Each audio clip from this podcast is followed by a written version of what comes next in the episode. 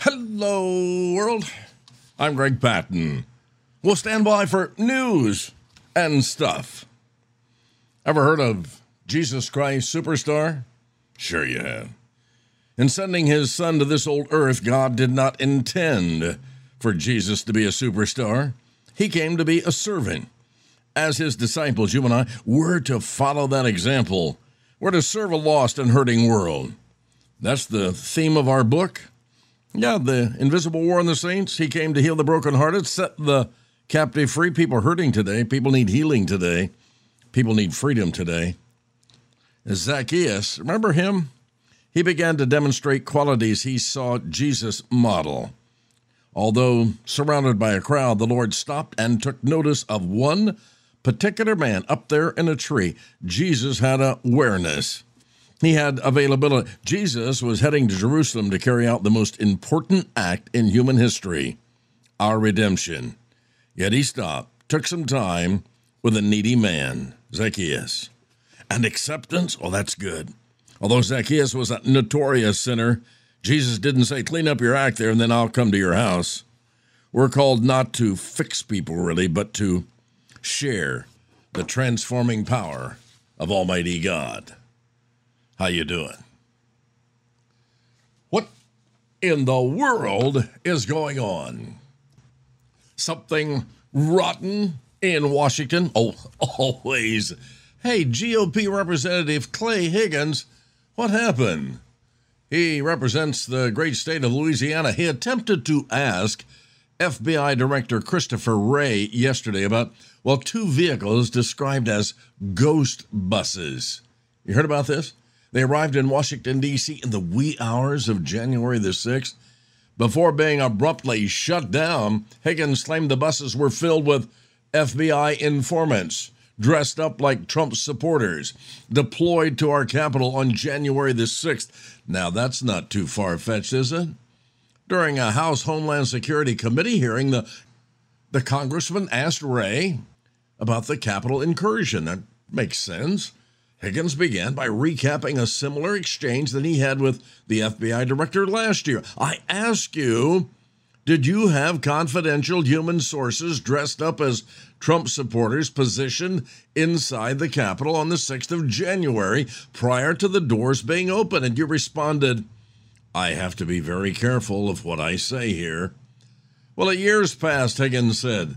We, the people, still don't have an answer from you or anyone else in the my characterization now fake president's administration regarding the FBI presence and their participation in those months leading up to the November 2020 election and in the weeks and days prior to January the 6th. Isn't that something? You can't get a straight answer out of these Looney Tunes. They're a bunch of liars. Somehow we have to operate within this system the United States of America. It's new, and it is a flood of evil. Well, a big part of the commie squad, U.S. Representative, we use that term loosely, Rashida Tlaib, they're from Michigan, has not hidden her hatred for Israel.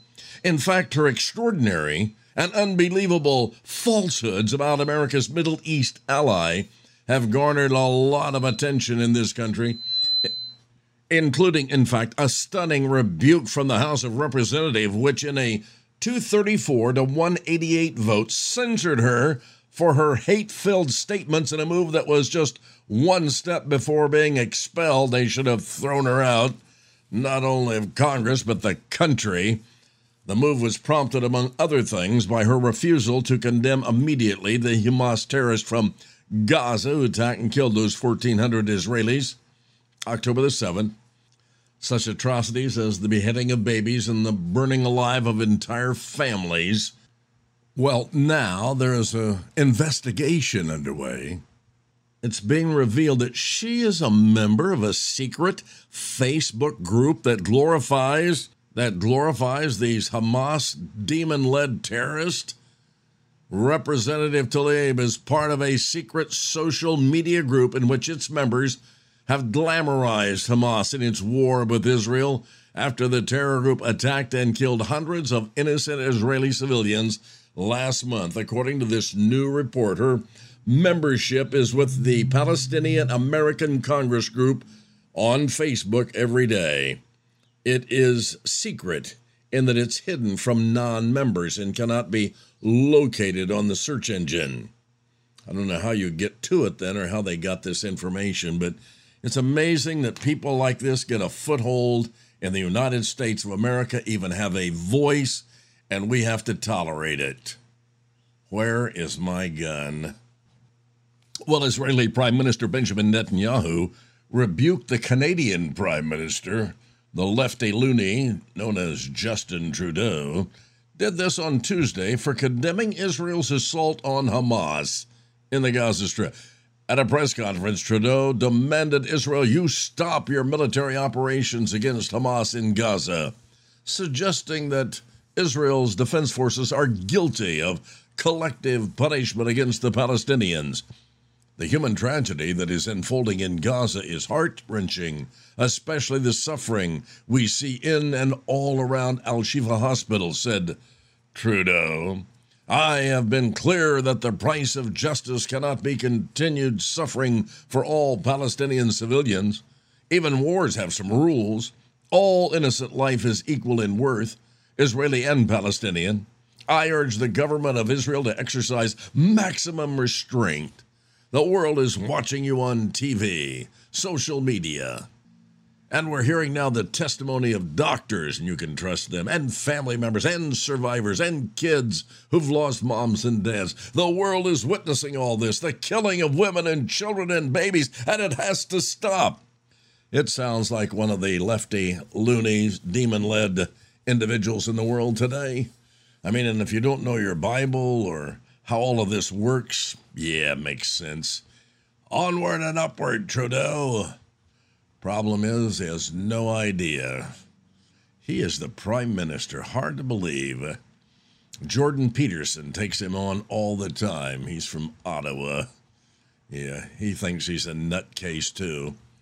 Netanyahu publicly responded to Trudeau's statement by reminding the world of the truth and why Trudeau's criticism should be directed at Hamas and not at Israel. At a boy, Bibi. It's not Israel that is deliberately targeting civilians, but it's Hamas that beheaded and burned and massacred 1,400 civilians in the worst horrors perpetrated on Jews since the day of the Holocaust. While Israel is doing everything to keep civilians out of harm's way, Hamas is doing everything they can to keep them shields. That's what they are. Keep them in harm's way, said uh, Netanyahu. Israel provides civilians in Gaza humanitarian quarters and safe zones. Hamas prevents them from even leaving. At gunpoint, they do that. See, it's just so messed up. Yeah, you need to get your facts straight. And, well, that's Trudeau and He's like so many other leaders of the world, have no idea what they're talking about. You know, some things you'll just never understand. I mean, two and two sometimes don't come out to four. There's stunning video out there from a lethal shootout in the state of Texas, captured the very moment that an ex convict jumped in and dragged a police officer out of the line of fire. Houston Police Deputy Chief Troy Finner praised the 40 year old ex con, John Phillips Lally, for his actions on Saturday about 10 in the morning. Lally was driving to work when he says he encountered what seemed to be a car accident, jumped out of his truck to help anyone who might be injured there, and instead he landed right in the middle of a gun battle. As soon as I jumped out of the car, there's gunshots going off, he said. Then I looked to my left and I saw there's a cop laying on the ground shot. Police said earlier that Officer Jay Gibson had tried to pull over a suspect in a stolen car, but the suspect drove off. He crashed into several cars on Highway 59 before the cop approached the vehicle and screaming out to the guy inside, giving him commands. The suspect instead fired and shot Gibson. That's when I grabbed that cop by his vest and dragged him all the way back to my truck. Lally stayed with the cop until officers applied a tourniquet to his leg and Hey, I've been to jail a million times, bro. Said Lally to Officer Gibson in the video. And I love cops dearly, bro. You're going to live. You're going to be all right. See, it's just hard to figure some things out. Our new book, coming out in the spring of 2024, is A World Gone Mad. You know, uh, popular culture is mocking men into total submission. Are you one of them, sir? GQ magazine has named supermodel Kim Kardashian as one of its Men of the Year. It's just the latest example of a demonic, relentless strategy to ridicule men and uproot the patriarchy. Oh, it is. Regardless of what God says about men and their leadership role in that, oh, the devil is working overtime because Jesus is coming soon. Go ahead, shrug your shoulders, roll your eyes, just blow this one off. It's not a big deal. Chalk it up as another harmless troll job in America.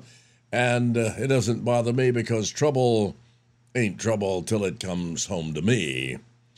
Yet that's all it is. Anyone offended by Gentleman's Quarterly splashing a curvy, sexy person across its cover is just a an old man yelling at a cloud doesn't mean anything. Just grin at life and move on. That's what men really do. No, they don't. But unfortunately, that is what men have been doing now for what? They say 50 years? Since we men have surrendered more and more ground in the battle of the sexes, we're greatly underestimating the uh, maximum opponent here, which is ultimately Satan and all the people he uses. Yeah, it is Satan. It's the rejection of biblical order and man's responsibility of leadership in the world today, all the way down to, well, his castle. Pop culture quit making heroes out of men about 30 years ago, they say. Hollywood's pivoted to anti heroes. Tony Soprano, a crude and barbaric mob boss. He replaced Batman. Somehow, real men are the bad guys. Real men are jokes in America today. GQ scanned the globe and came up with three names for Man of the Year. Have you heard of anyone other than, well, Kim Kardashian, of course, and Jacob Elordi and Travis Scott? Kardashian is a woman. Elordi is an actor who plays a closet queer on the HBO drama Euphoria. You don't know anything about that. And Scott, oh, he's a rapper. Oh, that great music, rap music, who puts on Satan themed concerts wherever he goes. These three men of the year. It is the new America. It is a flood of evil. Time to wake up, my Christian friend. So, what else is happening in the real world? General Motors.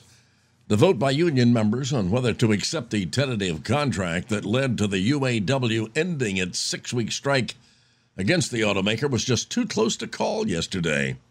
Though the contract looks poised to ultimately be approved this week as tallies continue to be counted, the vote was tenser and tighter, they say, than anticipated, with several plants voting, well, outright against the thing.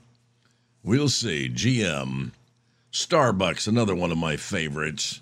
Starbucks Workers United their plans to mount its largest strike ever today. Gee, what am I going to do? For some of you, it's like the end of the world. The choice of date wasn't random, it's Red Cup Day when Starbucks gives out reusable holiday themed cups. Holiday themes. Nothing to do with Jesus' birth or anything like holiday themed. Starbucks reportedly had its best single sales day ever on Red Cup Day despite a walkout. More than 360 of Starbucks' 9,000 corporate outposts have unionized. None has secured a contract at Walgreens and CVS. Yeah, we go there a lot. You do that when you're older. they staged a walkout earlier this month, and its organizers want to aid a national unionization campaign with IAM Healthcare, a union that represents thousands of healthcare workers across this nation. The 48 person field staff of the nation's largest teachers union, the NEA, oh boy, National Education Association voted unanimously this week to authorize a strike in hopes of securing more bucks. Well, yeah, that's what it's all about 99% of the time. And workers at uh, REI, which has eight unionized stores, claim that company has dragged its feet on negotiations and they're not going to have it. Unions, they're powerful, right? I told you yesterday about the, the senator taking on the Teamsters Union, calling him a thug. Oh, Christian, should you be in a union? It's an age old debate there. Biden and Xi Jinping had their first face to face meeting in a year yesterday at the APEC Summit in good old San Francisco, where we left our hearts. Yeah, I uh, got a little testy there because uh, the Chinese president said they're not going to stop till they take Taiwan, and uh, Sleepy Joe woke up. What? Then he got tough back at him. Don't know for sure what all that means. And retail sales in the U.S. slipped last month for the first time in seven straight months. It dipped a bit, according to the government, but that was less than anticipated, that 0.1%. And a lot of it can probably be chalked up to people spending less on gas. If you take out auto and gasoline spending, sales actually were up. Rah, rah, rah. And here's something you didn't know. Research shows 30 years ago you had 17 minutes to get out of a house fire. Today you have three. The reason? The synthetic furniture and materials that are used in home construction today burn hotter and faster. And that's why. And finally, this remember, just because you went to college doesn't make you smarter than anyone else. No, it doesn't. Common sense doesn't come with a degree. Where's my Bible? Life 101, right after this. Hey, thanks for being here, and I mean that sincerely. There was a time that I thought maybe in my speaking, my writing, my radio stuff was all about me because I'm so good. Somewhere along the line, I fell off that cliff I think probably the reason things are going well for us in ministry is because of folks just like you that care and pray continually. You're praying, I know, for our ministry, for our family, all these grandkids, all the things that uh, you hear us talk about on this radio program every day. And so I know that we're being sustained by God's people who are lifting us up the enemy just hates it. So do me a favor keep it up. Well, I started yesterday talking about your life and actually all of our lives and why does God bless us, period, ever? You know, in the New Testament, we read how Jesus saw through the outward shows of religion of his time and affirmed the importance of having a right heart and that's really about everything in life. Where is your heart today? He condemned the hypocrisy of the Pharisees, didn't he? You're the ones who justify yourselves in the eyes of men, but God knows your heart. Luke 16, 15. And Jesus always looked into the heart, and there he found the real person. If Jesus came to you today and looked into your heart, what would he see?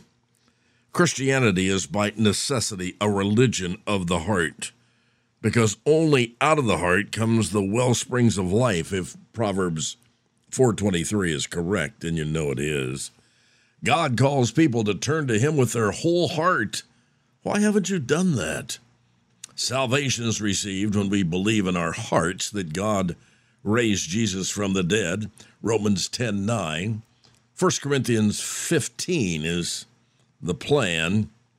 When scripture bids us to pray it asks us to, well, pour out our heart to God.